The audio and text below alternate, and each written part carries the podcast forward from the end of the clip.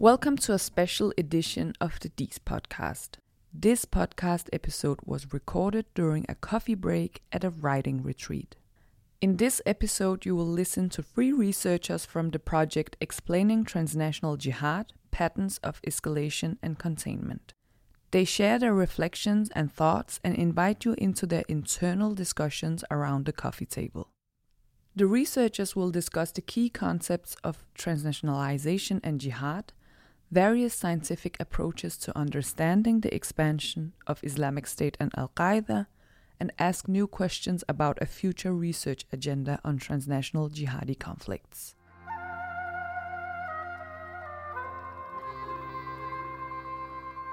My name is Mona Kanwal Sheikh, and uh, I'm the PI of the ERC funded project on transnational jihad and uh, uh, patterns of escalation and containment. My name is Dino Krause, and I am a PhD candidate in this project. And prior to starting my work at DIIS, I was affiliated with the Uppsala Department of Peace and Conflict Research.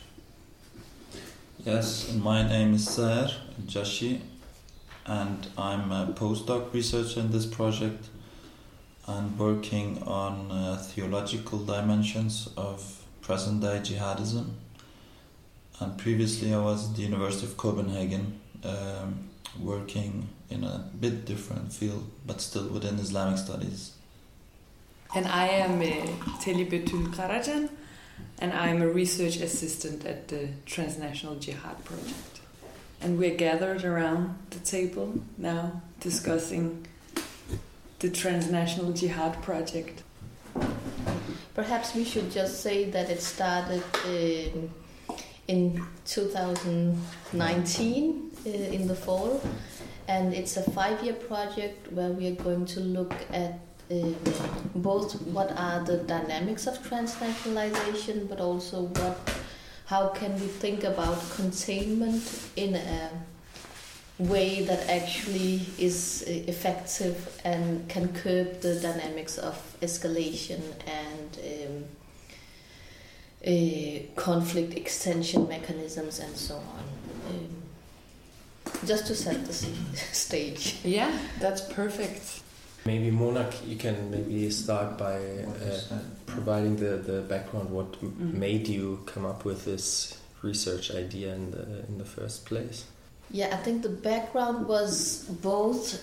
Um, I think the empirical reality or the the rise of the Islamic State movement, the explosion in the amount of foreign fighters going to different conflict zones, but also the fact that we have seen this explosive rise in particularly conflicts that have that involves Islamist actors that combined with my more nerdy research interest, which was about how can we think about the role of religion when it comes to both why people act as they do, but also in particularly conflict escalation mechanisms.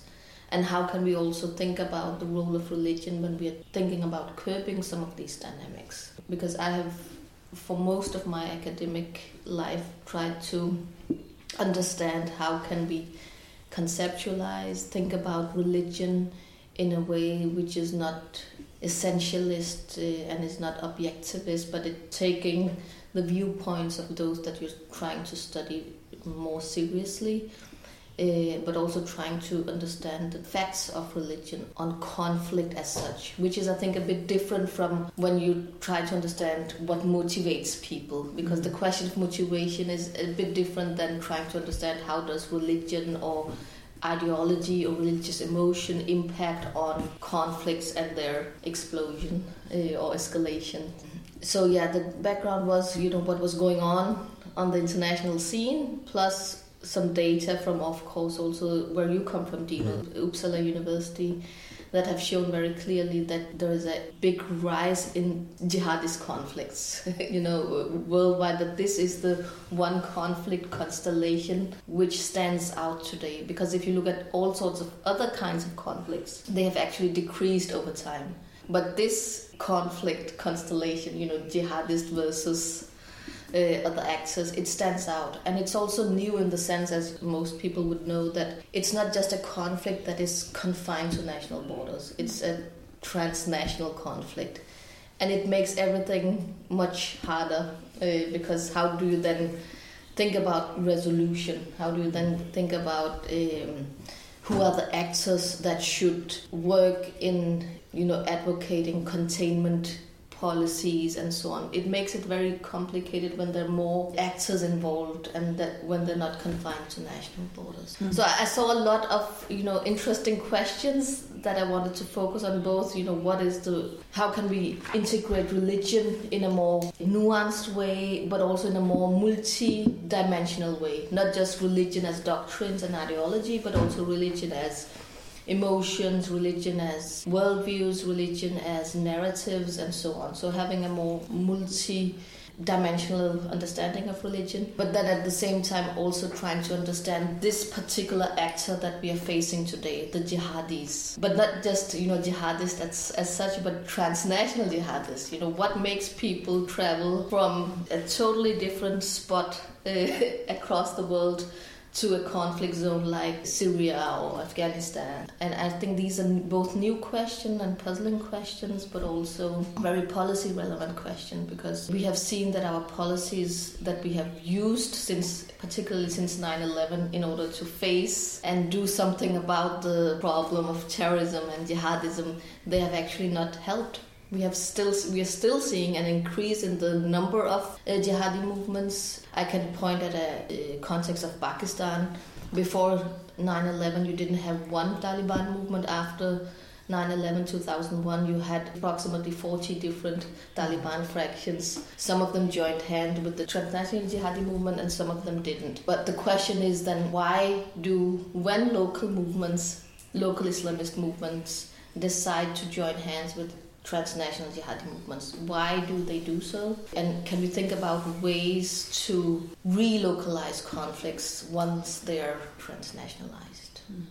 I think it's it's interesting what you said with regards to the fact that empirically these these conflicts have increased in, mm. in number and um, that we therefore need to need to study them. And I, I think there are some factors that set these conflicts apart from other types of, of armed conflict and that is all related to the fact that they are transnational First, these conflicts are fought from the rebel perspective over transnational goals. That means their fight is not limited any longer to one particular government actor. Mm. So it's not that they have the goal of toppling government XYZ and then they will cease fighting, but it's kind of long term fight that will not end with this. And that also means that they are operating in various countries. So if you look at Al Qaeda or ISIS as one organization, mm then there are branches in different countries. They, they are part of this organization. And this, this gives them a lot of operational flexibility and strategic advantages mm. over those groups that are locally uh, or limited to, to certain areas because mm. they can send fighters, money, weapons, different resources from battlefield to battlefield and adapt mm. to strategic setbacks that they might suffer in, in one place, but then they can, can shift their focus to other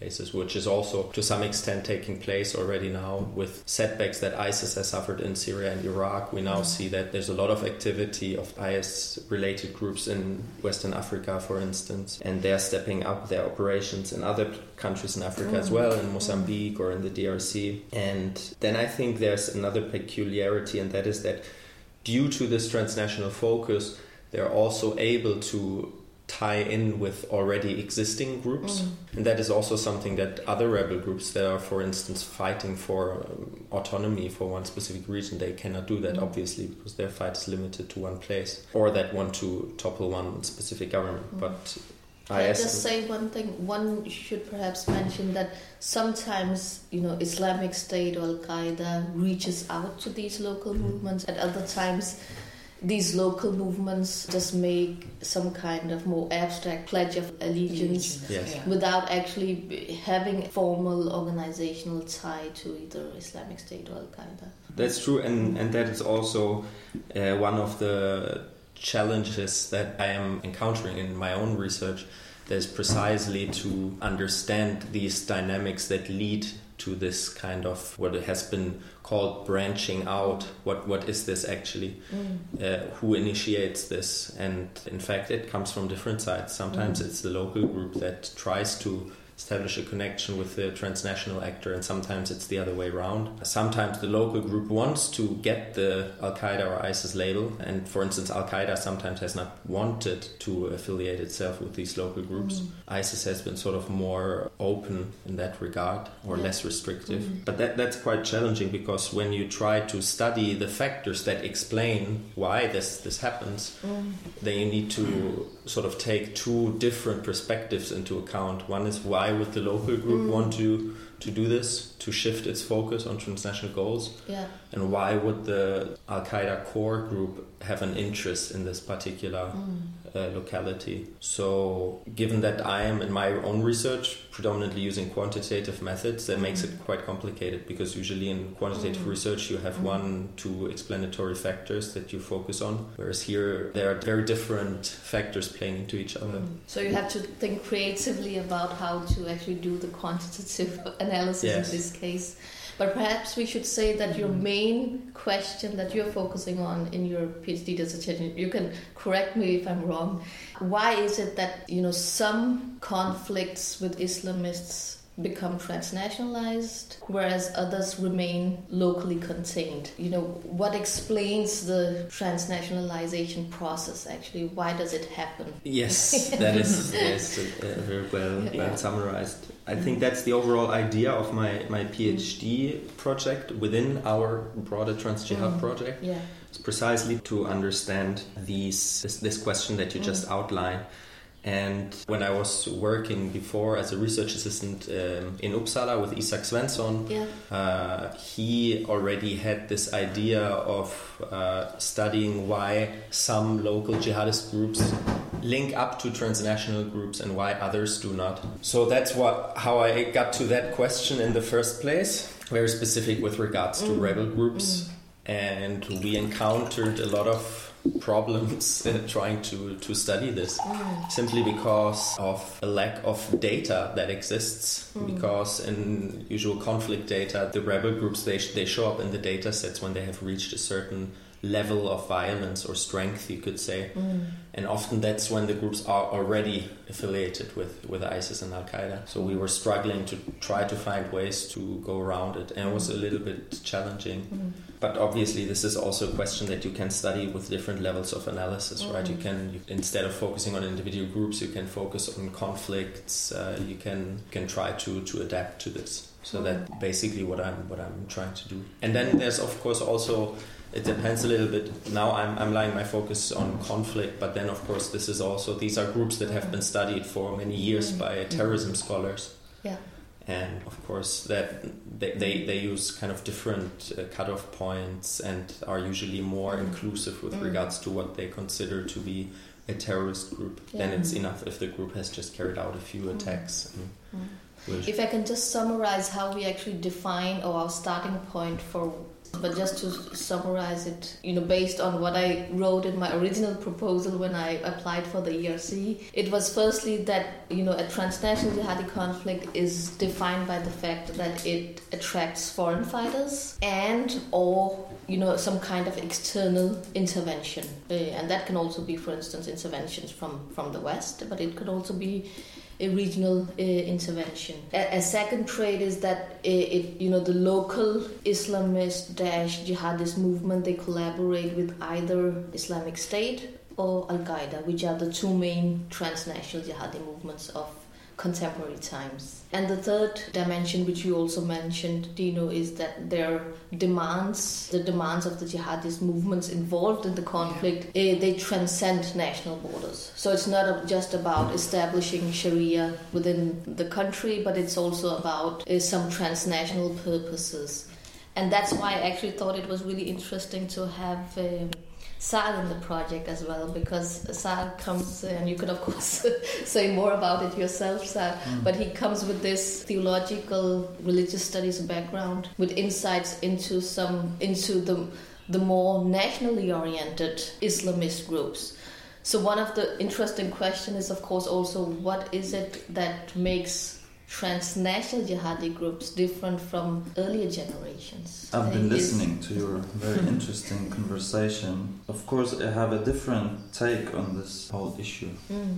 due to my background in uh, Islamic studies. It's been a bit challenging because it's also new for me. You know, the entire topic of jihadism is somehow new. Of course, I have like the linguistic competence. Competence. Uh, I read Arabic, understand Arabic. It's my mother tongue.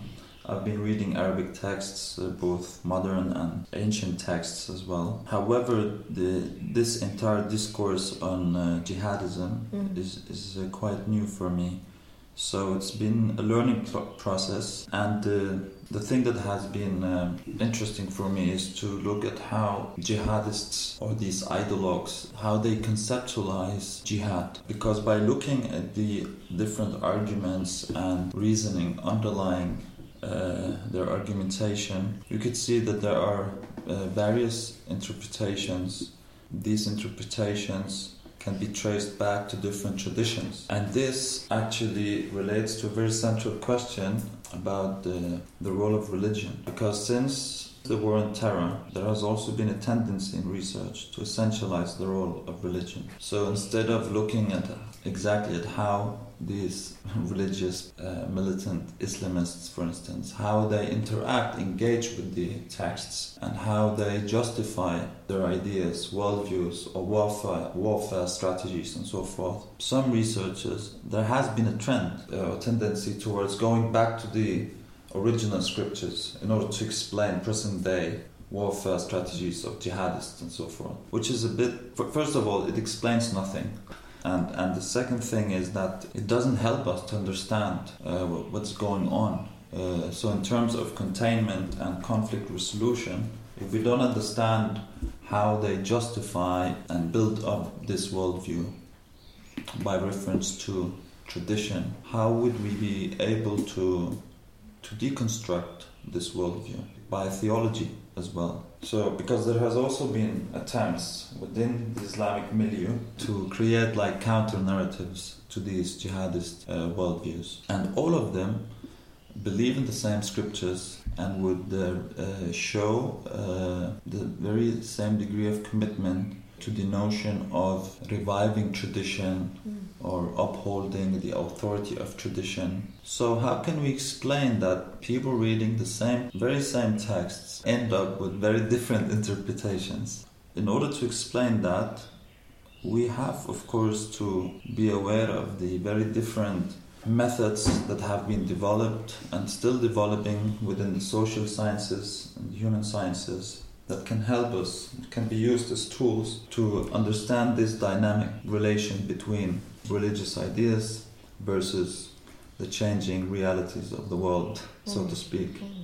The interesting thing about jihadism, it's been coined in that way, right? Jihadism, even though no jihadist would use this the same term. It's a term invented by scholars. We also have to be aware of the jargon. Transnational has no equivalent in Arabic, by the way. So it's like uh, you would maybe find uh, jihadists since 9/11 and Al Qaeda's uh, rise on the global scene. They would use the Arabic equivalent of the term global, al-alamiyya, for instance. But the transnational as a term is maybe a bit difficult to translate uh, into Arabic. But of course, it's interesting that this was my point to see how, for instance, just only to highlight the drawbacks or the pitfalls of this essentializing approach to religion. For instance, if you see this ideological trend known as pan Islamism, which goes back to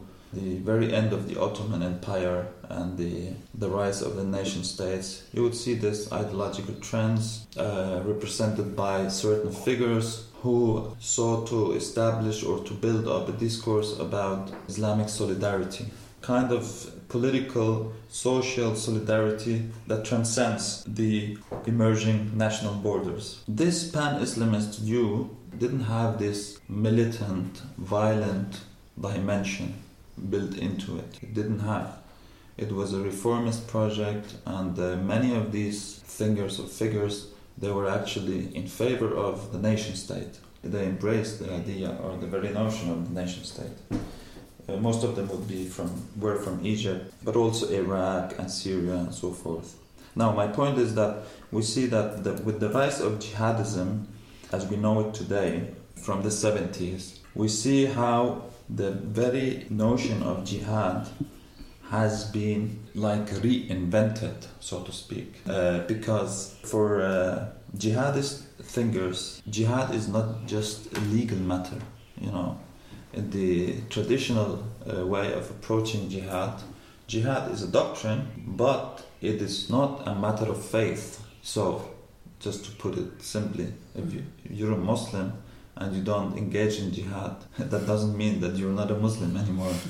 but you know, this very new notion that jihad is interconnected with you being a believing Muslim was, uh, so to speak, invented in the 70s. You go further back, you will, you will see this mm-hmm. idea. Mm-hmm.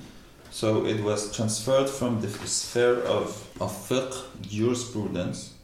Jihad was discussed by legal experts, not as a matter of faith. You know, this is this is the point. With the rise of jihadist local groups in the 70s, like Al Jama'ah al Islamiyah or Egyptian Islamic Jihad, many of whom were engaged later on in the Afghan Jihad as well in the 80s.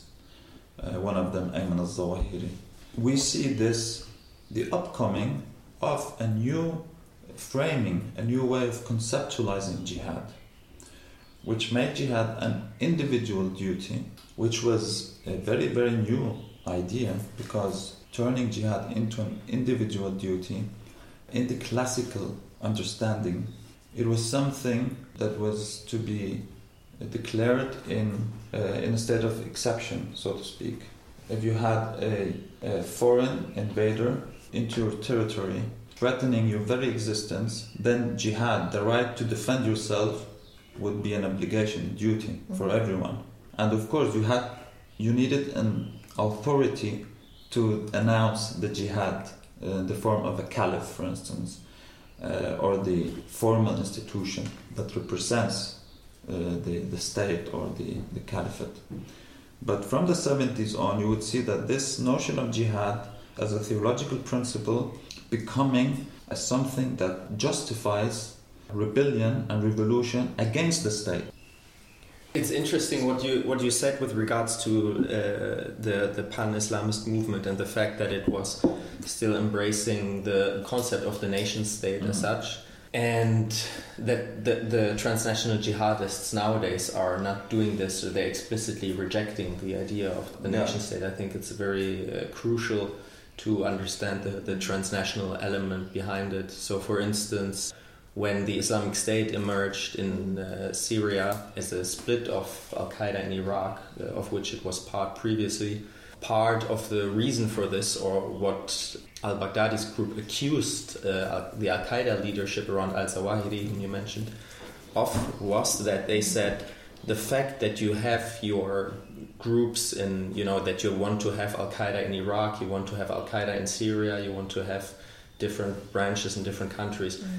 That shows that you're still thinking in terms of the nation state. That was one of the accusations mm. that Al Baghdadi's group made. Mm.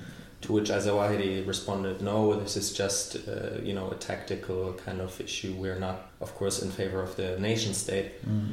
And then later on, when ISIS started pr- producing their propaganda, they would uh, travel to the Iraqi-Syrian border and tear down the, the border mm. fence and mm. uh, speak about the Sykes-Picot Agreement mm. from 1916, I think, mm. Mm. where uh, the UK and France uh, were sort of dividing up power in the Middle East. Mm. They're always going back to this in their propaganda still now, and uh, that's very very central to, to their idea that they reject this concept of the nation state. Because it's it's a construction uh, made up by the West, and uh, it's a modern idea, and in that sense uh, belongs not to Islam or something. It's un-Islamic. Yeah, that's but true. can I just ask then, eh, because now we are dealing with the question of transnationalized jihad and we're trying to find explanation of why it happens. You know, why do these uh, jihadis operate transnationally and why do the conflicts transnationalize? But then now Saer points as, as an individualization of jihad as perhaps one potential backdrop that can explain transnationalization, if I am understanding you correctly. But then I'm thinking of the research I've done earlier has been very much focused on a local jihadi movements, movement, namely the Pakistani Taliban movement. And from all the ideological materials that I have read when it comes to their justification of their battle in Pakistan, both the Pakistani Taliban and the Afghan Taliban, for, for that sake, are very nationalist movements Mm. because they're oriented towards establishing Sharia in the, you know the local context, and they're targeting either Pakistani military or foreign intervention forces Mm. in their local context. So my question is then, you know, in their recruitment material, you can, you will see the same thing. You will see that they are basing their justifications of national-oriented jihad with reference to the duty of individualized jihad. That everybody, it is like um, an imperative for everybody to engage in jihad. So my question is, what what is the specific, you know, what is then specific for the transnational movements? Because it, it is perhaps just a more general tendency within the you know theological discourse within the broader jihadi movement that we're not now talking about an individualized duty of jihad and not just something which is particular to the transnational jihadi movement so that's one thing I, I i'm just thinking about how can we Uh. explain the the particularity of those jihadis which are arguing that now we need to go global I think maybe we could uh, say that the Taliban would argue, and correct me please if Mm. I'm wrong, that they're engaged in a resistance, active resistance Mm. against an illegal occupier or uh, an uh, illegal uh, regime, which makes jihad individual because there is an like sort of existential threat Mm. to Islam and Muslims. Uh, yeah, in their perception. in their perception, of Mm. course, yeah. And this is very much in line with traditional notions Mm. of armed uh, jihad. Yeah. Yeah. But the thing is, with the transnational, what we call the transnational Mm. movement, is Mm. that if you have a conflict zone somewhere in North Africa Mm. and you're in the Middle East or in the Sinai desert, for instance, Mm. that you consider it an obligation to go to North Africa to this Mm. conflict zone Mm. and take part in this Mm. very specific Mm. armed struggle or conflict. So the individualized duty does not only apply to your local context, but to the global context. It's Yeah. everywhere. Yeah. So I think perhaps that is the main then difference that now the it the it has been broadened the reach of the individualized duty then not just that the fact that there is an individualized concept of jihad but it has been broadened out to imply that you now have to leave your own national or local context and then go in solidarity with the Muslim community uh, worldwide and then help your the co-believers in, Mm. on, on the other side of the globe. Because we know, for instance, that research has, has shown how the Taliban or the various Afghani military fractions under the anti Soviet jihad Mm. were actually quite skeptical about the influx of Arab foreign fighters, for Mm. instance, Mm. because they considered this influx as potential threat, as something that might escalate much more and give them more enemies than friends, even though they needed the money and Mm. the funds of the, of the, that were coming from the Arab world.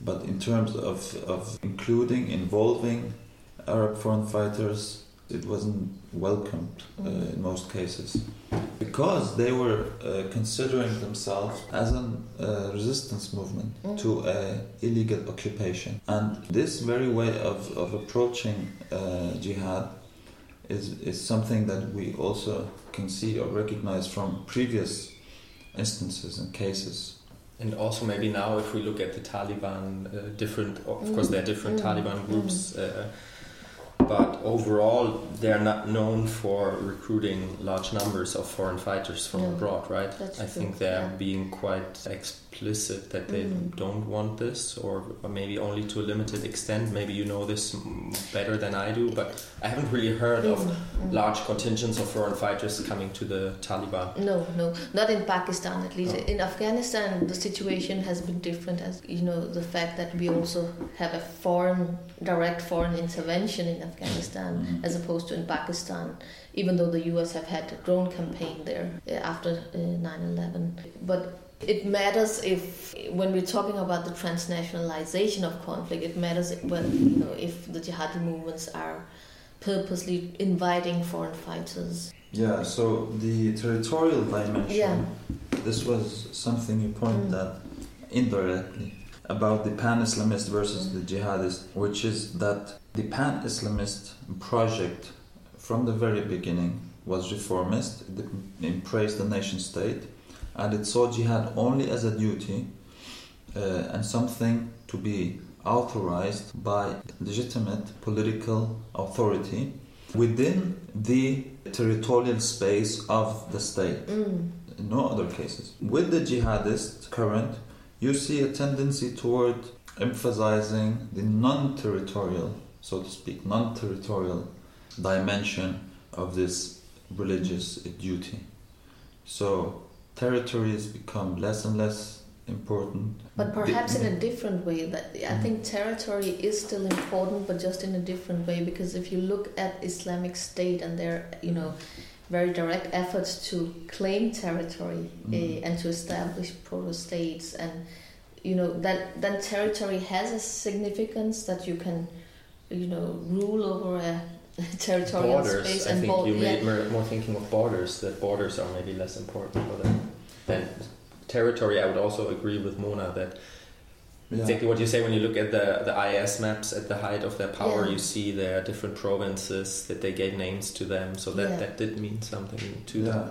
Yeah. then it's good and per, but perhaps there's also different i think that's also what we want to uh, move towards in this project which is to create some uh, more nuances when it comes to this global jihadi movement because sometimes we talk about it as if it was one current. And perhaps some of its the ideological and theological dimensions are or represent uh, some kind of core or some kind of agreement between Al Qaeda and the Islamic State, but we can also see that they have moved in in in uh, quite different directions. We know the history of Al Qaeda. What it was originally a defense of territory, and it, in the sense that uh, Osama bin Laden was against the you know the U.S. military uh, military bases in the Middle East, and it was like a defense of the autonomy of the Arab states and so on.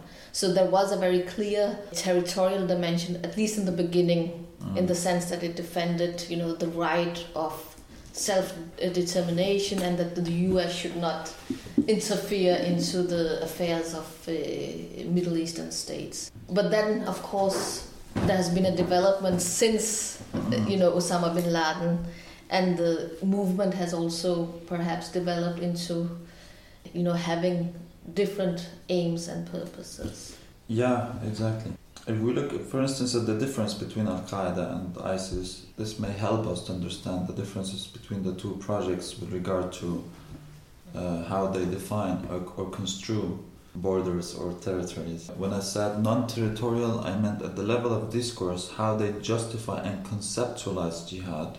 Territories means less than previously. You know, pan Islamist resistance Mhm. movements like like Hamas, for instance, in the occupied Palestinian territories, or in southern Lebanon, Hezbollah. Mm. Of course, they are very aware of the territorial dimension of their struggle, and they also portray themselves as national liberation movements with close ties to a national agenda. Mm.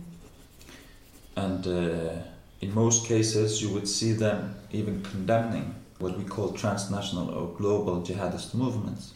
And there's a second thing is that ISIS is a state building project, of course, so Mm. territories mean something, specifically at the operational, strategical level, in terms of how they materialize their presence by naming streets, areas, and so Mm. forth, and reclaiming territories and so forth. But at the level of discourse, in the sense that how they Mm. in their recruitment and uh, how they uh, try to motivate young people to join the, this this kind of jihad, this project, uh, you would see that uh, their notion of yeah enmity, how they portray the enemy and so forth. It's not a territorial enemy. It's not this this or that state.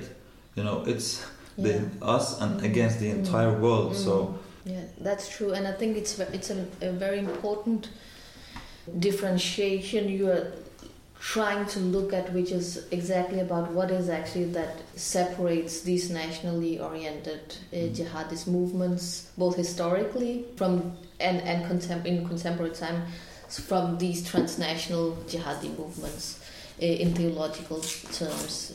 And I think one of the interesting findings and, and now we are editing a book together on which is focusing on continuity and change within the jihadi movement.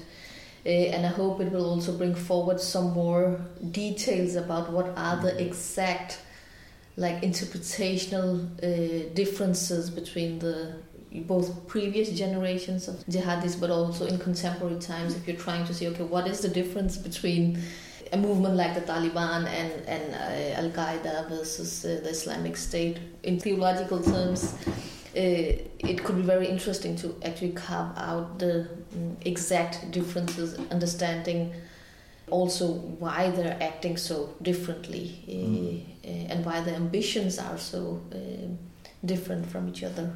I think uh, tying in with this point, uh, Mm. What uh, seems to be a relevant factor that explains this is that Islamist or jihadist groups that are created with the foundational goal of uh, liberating a certain area Mm. and reaching um, independence or Mm. autonomy, that these groups seem to have particularly hard time later on linking up with the transnational networks because it comes with some costs for them Mm. that maybe other groups uh, do not have to to the same extent. I'm also Mm. thinking about, for instance, the Patani rebels in southern Thailand, Mm. where it has been argued that uh, besides the fact that their local form of um, Islam, th- their leaders do not view it compatible with transnational jihadism. But then it's also about a strategic uh, element that for them and the MILF in the Philippines Mm. uh, would be a similar example. Mm. They think that when when they uh, give up their their focus on this uh, separatist or independent struggle, Mm. uh, then they will lose their local supporter base because that's what the people their their own fighters and the Mm. people that for the Mm. civilians that are supporting them what they actually want Mm. and they're not interested in the in the Mm. transnational goals. So I think that that seems to be a quite important factor. I think you could see similar dynamics in the Kashmir region, Mm. for Mm. instance. You already mentioned the Hamas, Mm. um, and all of these groups. What they share is that they they are very much focused on liberating a particular Mm. territory. Mm. So I think when their idea of jihad is linked to a territory and that Mhm. sort of clearly delineated, then maybe it comes with more costs of giving that up. I, I recall a, a professor at a university in California who once said that Al Qaeda then eh, he, he perceived as this international solidarity movement, which was also about liberating Muslim lands, uh, but it was just not tied to one specific context. Um, and I think our focus should still remain on the you know big question of then how are the transnational movement then different from the nationalist because they also you know especially the earlier days of Al Qaeda a lot of books have been written about how their language was also written in a you know resistance language. It was about liberating Muslims Muslim land. It was about uh, fighting foreign intervention um, in different places and so on. Um, uh, but I think also the interesting thing is to to see how has Al Qaeda actually developed uh, during the past years, also in competition with uh, and with Islamic State as a movement. Um, is Al Qaeda more of a defensive? You know, do they rep- represent this defensive discourse in opposition to Islamic State, which has this more uh, expansionist or aggressive, uh, in a way, aim of uh, establishing Muslim lands, not only liberating but establishing uh, new uh, lands. Yeah, that's. I think it's a really relevant question, and if you if you look at the pattern how Al Qaeda has created its global network. Mm. Uh, then that has been a much uh, slower process. Mm. Their official branches are less in number than those of, of ISIS, mm. and uh, they have basically never created a group from scratch. So they've always established links with already ongoing mm. movements, and then at some point they would transform them into their branch. Whereas ISIS has been sometimes very small contingents of mm. fighters uh, mm. have created a new branch, and then that was uh, already enough mm. for ISIS leadership to give this this local group the mm. the label. So I think you see you definitely have seen some some different dynamics there. Mm. Yeah, perhaps we can just say a bit about again the project as such, what our ambition also is, which is to compare uh, not only the two movement or differences between you know different um, variations of global jihadism, uh, but also to look at different conflict contexts and see is, if there's any lessons learned when it comes to both the process of transnationalization, but also when it comes to efforts uh, trying to contain these movements. And what we uh, will look at in the project is the is Yemen, uh, Pakistan, Afghanistan, Mali, Nigeria, Syria, Iraq, and Libya. Uh, these are like particular focal points, but that doesn't mean that we are only confining our uh, focus to these conflict zones.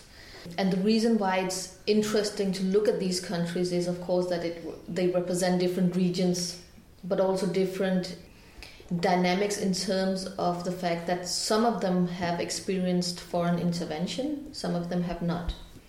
And that's the very, you know, that's the huge discussion, also scholarly discussion. What role does foreign intervention in fact play vis-a-vis other kinds of explanations, such as ideology or theology? Um, we were just uh, yesterday discussing Thomas Hegghammer's new book on uh, global jihad, where one of the uh, points uh, he's making is that perhaps uh, the West didn't play such a big role in the creation of global jihad as mm. it is typically uh, forwarded in, in both public debates on global jihad but also in, in the scholarly understanding.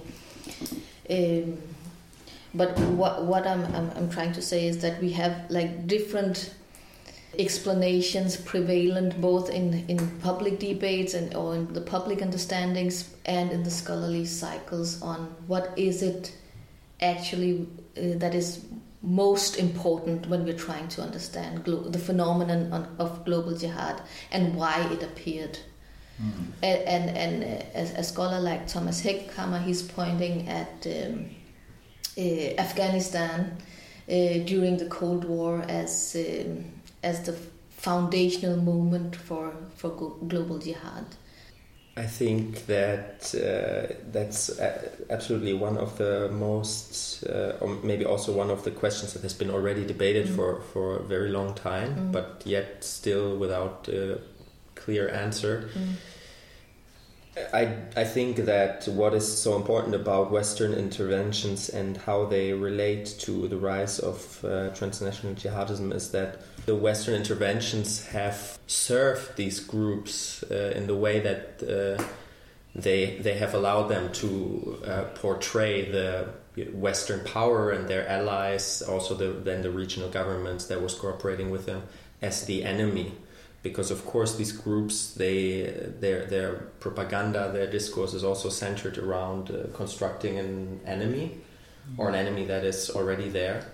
And uh, that that doesn't even ha- always have to be a Western intervention. You also, Mm. for instance, Al Shabaab in Somalia Mm. has also mobilized against Ethiopian uh, intervention. Mm. Uh, you have uh, jihadist groups in Kashmir that are mobilizing against India. Mm.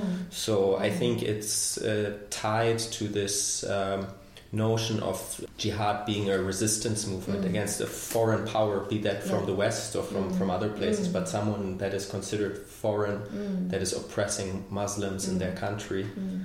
And I think that's a recurring pattern that you see that jihadist groups mobilize around that argument. Yeah.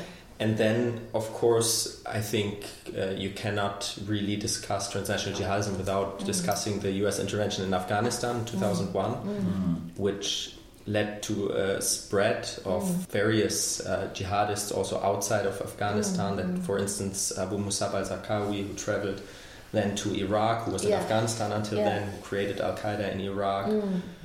uh, which, Which was still which was a State, quite yeah. weak movement Mm. first, but then Mm. there was the second main event that was the Mm. U.S. intervention of Iraq in 2003, and that's when Al Qaeda in Iraq started becoming very powerful. Mm. So those two interventions uh, are, I think, Mm. among the two key events that in the Mm. last 20 years have have influenced Mm. uh, transnational jihadism. Mm. So I do think that one cannot really study the phenomenon without taking those those interventions into account and what what they have uh, Mm. what they have done. Mm, mm. I remember I read Yeah. uh, an a survey at a point showing that uh, after uh, uh, 2015, just one year after uh, the US um, renewed its its engagement um, Mhm. in in Iraq, uh, there was um, uh, I think Islamic State carried out approximately 28 uh, or attacks in 28 countries already one year after. And before that it was a regional movement focusing on you know Syria Iraq. So the globalization happened in a dynamic relationship to the uh, you know intervention in in Iraq. But that is not to say that there is it's like a, a, the only explanation to why conflicts escalates or globalizes or transnationalizes but it is a factor that we see uh, have impacted the modern history of global jihad i would say particularly after as you say 2001 and, and the in- west-led intervention in, in afghanistan Mm. They're both regional, Mm. one could say, and Mm. And international factors that have contributed to this Yeah. internationalization of jihad. Mm. And I agree with you that um the post, the Cold War context, and the aftermath of the Soviet intervention in Afghanistan with the uh, US-led intervention in Afghanistan and then in Iraq are very very crucial events that uh, might explain the rise of these new currents within Mm. uh, the jihadist movement and new discourses. Um, It, it's also, I think, um, you you see that in so many other contexts. Also now in Western Mm. Africa, where jihadist groups Mm. are over and over again Mm. demanding that the French troops need to leave. Mm. And then they would even, for instance, the Al Qaeda affiliated group in in, uh, in the Sahel region Mm. said that they would be willing to negotiate with the Mm. government, which is Mm. quite unusual for an Al Qaeda affiliated group, if Mm. French troops would depart. So Yeah. there also you have this kind of oppressor um, argument. Mm, mm. But then I, I had a lecture at the Copenhagen University recently where a student asked, so what would happen if you would just uh, take back all Western troops from Yeah. uh, from these countries? Would this improve Mm, the mm, security situation or would it make it worse? And I think that was a really mm, uh, smart and interesting question mm.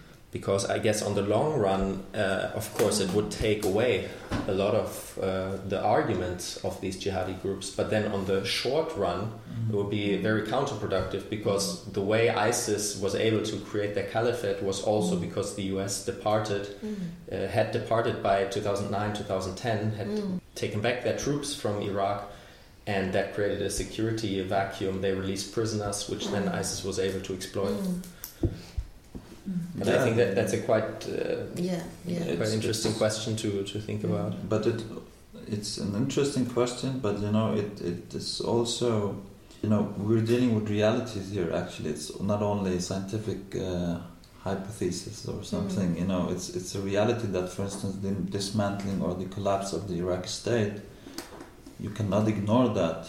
You, if you want to try to explain the rise of a phenomenon like ISIS, because its rise was in Iraq. We know that, for Mm, instance. mm, So, I mean, uh, of course, uh, interventionism mm, uh, by Western powers in the region mm, have been a, a driving force. mm. Uh, I mean, ignoring that would be like uh, turning the blind eye to the geopolitics of, of the entire region and, and uh, how this have like led and it, it wouldn't help us to to uh, understand how de-escalation can help us to avoid uh, you know similar uh, conflicts uh, in the future. At least one can say uh, that it creates a momentum for uh, ideologically driven movements like Al Qaeda or the Islamic State. Um, because if we take again, now we just discussed, as I said, Hegghammer's book yesterday, but his approach is uh, very detailed and very micro sociological in the sense that he's focusing on uh, internal discourse and uh, dynamics within the jihadi movements and the charismatic uh, personality of uh, Abdullah Azzam, uh, one of the chief ideologues behind the global jihadi movement, and so on.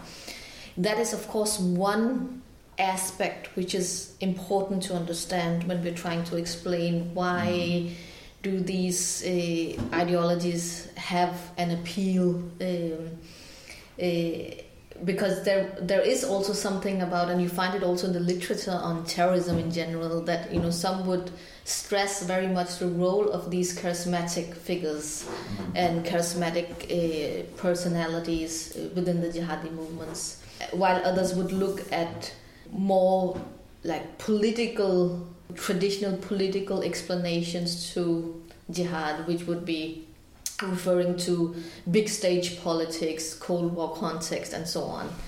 Uh, so there's a you know difference in perspective there. But I think in in combination, what we are actually you know if you're trying to explain the phenomenon, we have to look at the combination of these different factors. That you know, Mm. of course, there is something which also have you know have to do with individual personalities Osama bin Laden, Al Zawahiri, Abdullah Azzam, uh, Sayyid Qutb, all the you know actors and practitioners and ideologues of, of the movement. But sometimes I also sense that it becomes very, uh, you know, a lot of the literature on jihad until today, and that was actually also one of the reasons why I wanted to focus on the conflict and not so much on jihadi actors only it has a tendency to be very uh, detailed about networks who knows uh, who and who developed in what way what was the background of this person and so on which is uh, very of course enriching but it still to what degree does it provide an explanation to the fact of why conflicts go global or become transnationalized and there, I think we need to stick to the fact that we need to look at the combination of factors. We just recently read this book uh, by uh, Pieter Nanninga, who is also dealing with the question of global jihad, and his you know approach to this question is is a bit different because for him the drivers behind the globalization of jihad was in fact the spread of a particular warfare tactic namely you know the suicide attack. And and he refers to also some numbers where he shows that there was this explosive increase in suicide attacks after 9/11 uh, where we went from 216 attacks in 1981 during yeah the 80s in Afghanistan and then suddenly to 6,417 after and immediately after 9/11. So true globalization for him happened after 9/11, And with true globalization, uh, one could argue that it implied that recruitment also happened from the West and attacks also happened in the West. Uh, because in the Cold War period and Cold War era, we of course saw foreign fighters traveling to Afghanistan, but still the it was contained to Muslim countries Mm. primarily Mm. uh, the travel activity, if one could say that. But after 9/11, it you know the battle went truly global in the sense that you know persons who have, were born and raised in the West also felt. Uh, obliged to travel to Syria, Iraq, uh, even Afghanistan to fight uh, jihad. Actually, Hegghammer, he, uh, I've also read the book, by the way, and uh, he also points to, in the very, very last pages of the book, he says a bit about the role of governments in promoting or in helping this, this phenomenon to emerge. And I mean, it's different to ignore speaking about the globalization or internationalization of this militant trend. It's different to ignore or downplay the the role of governments. I mean, both in the West and in the Middle East as well. If we look at the case of the uh, Arab foreign fighters who uh, went to Afghanistan, their numbers, by the way, weren't so many, Mm. which is something that we have to remember as well. These were helped and assisted in most cases by Arab regimes who, for different reasons, wanted to promote this anti Soviet sentiment Mm. and to uh, provide uh, the help and the assistance to these mujahideen. And the interesting thing, they were called mujahideen back then by these very same governments, and they were not named terrorists. And for instance, in Egypt, you would find Friday preachers of the Friday prayers from, you know, who worked for the Ministry of Religious Affairs, calling young Egyptians uh, to support or to join the Afghan jihad. Mm. Mm. So, I mean, it's, it's really difficult to find argument in favor of not looking at the role of governments, the entire context of big politics. Mm. I try, yeah. Yeah, I think uh, there are two ways to think about the role of governments in this. One is how do governments deal? How do they, uh, you know, um, how does their way of interacting with, uh, let's say, Islamist or Islamic movements in their own countries? How does that maybe on the long run foster Mm. radicalization? So, for instance, uh, repressive states does Mm. does that backfire on the long run? Um, or we have also talked about the interventions uh, that are designed to contain the jihadist groups, but Mhm. also with uh, often counter with, with unexpected or unintended consequences. But then the other way that we really haven't talked so much about yet, but now you sort of uh, you, you you started speaking about it a little bit, is how do also states actually sponsor these groups sometimes? How do they Mhm. actively support them? And that is unfortunately something that often uh, is a little bit um, it's not so much on, in the focus of, of research and i think that is because these this phenomenon is very hard to study because no state will ever acknowledge this and it's very hard to find evidence on, on any of this but Mm. the accusations are multifold if we look into Mm. yemen Mm. there have been accusations uh, quite i think uh, concrete that the government or whatever is the Mm. government Mm. now that they have cooperated with Al Qaeda in the. Arabian Peninsula, the accusations against Turkey that they have held their border open towards Syria in the beginning of the war and Mm. let the jihadists pass. There are mm-hmm. also accusations mm-hmm. against Russia that they let jihadists travel out of their country into Syria because they wanted to get rid of them and so on. So I think Yeah, in the- Pakistan, there's a lot of those accusations Yeah. about the role of the Pakistani military intelligence in actually uh, stimulating some of these movements. Uh, Uh, but you're completely right. But the question is also so one thing is what is the significance of proxy wars or the support of proxies in other countries, but also, as we have seen historically, that money flows perhaps also have something to say. You know, the, the Saudi uh, regime's support of a, a particular uh, ideology in very materialist terms. You know, they funded, put a lot of funding both into Pakistan and other places in the world in order to stimulate a particular version of uh, mm. Islam. Uh, so, what does in fact the monetary aspect have to say about uh, globalization? I think we are reaching an end now. Uh, we already had a really uh, interesting discussion.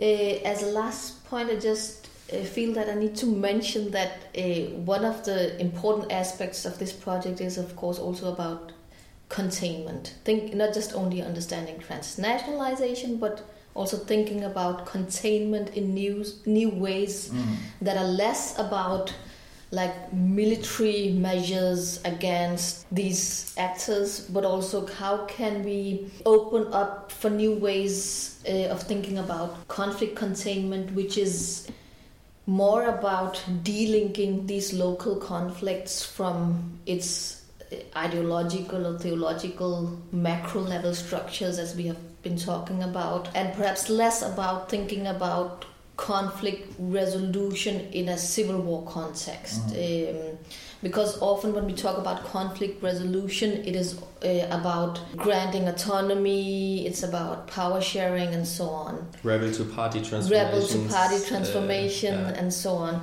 And uh, as we can see, these traditional mechanisms do not apply so um, easily to transnationalized conflicts. So this pushes us towards thinking about conflict containment in very new ways. And and where I see it now is that we need to think in terms of how do we curb either processes of transnationalization or how do we de-link local conflict context from this uh, macro level conflict constellation that we are seeing now. And in many ways, I think it resembles what we saw in the Cold War, and perhaps we even have to look at what happened during the Cold War when uh, local conflicts became hotspots in this macro level conflict structure.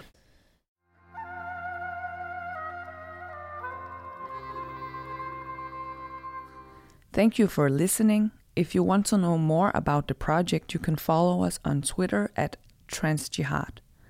This research project is funded by the European Research Council.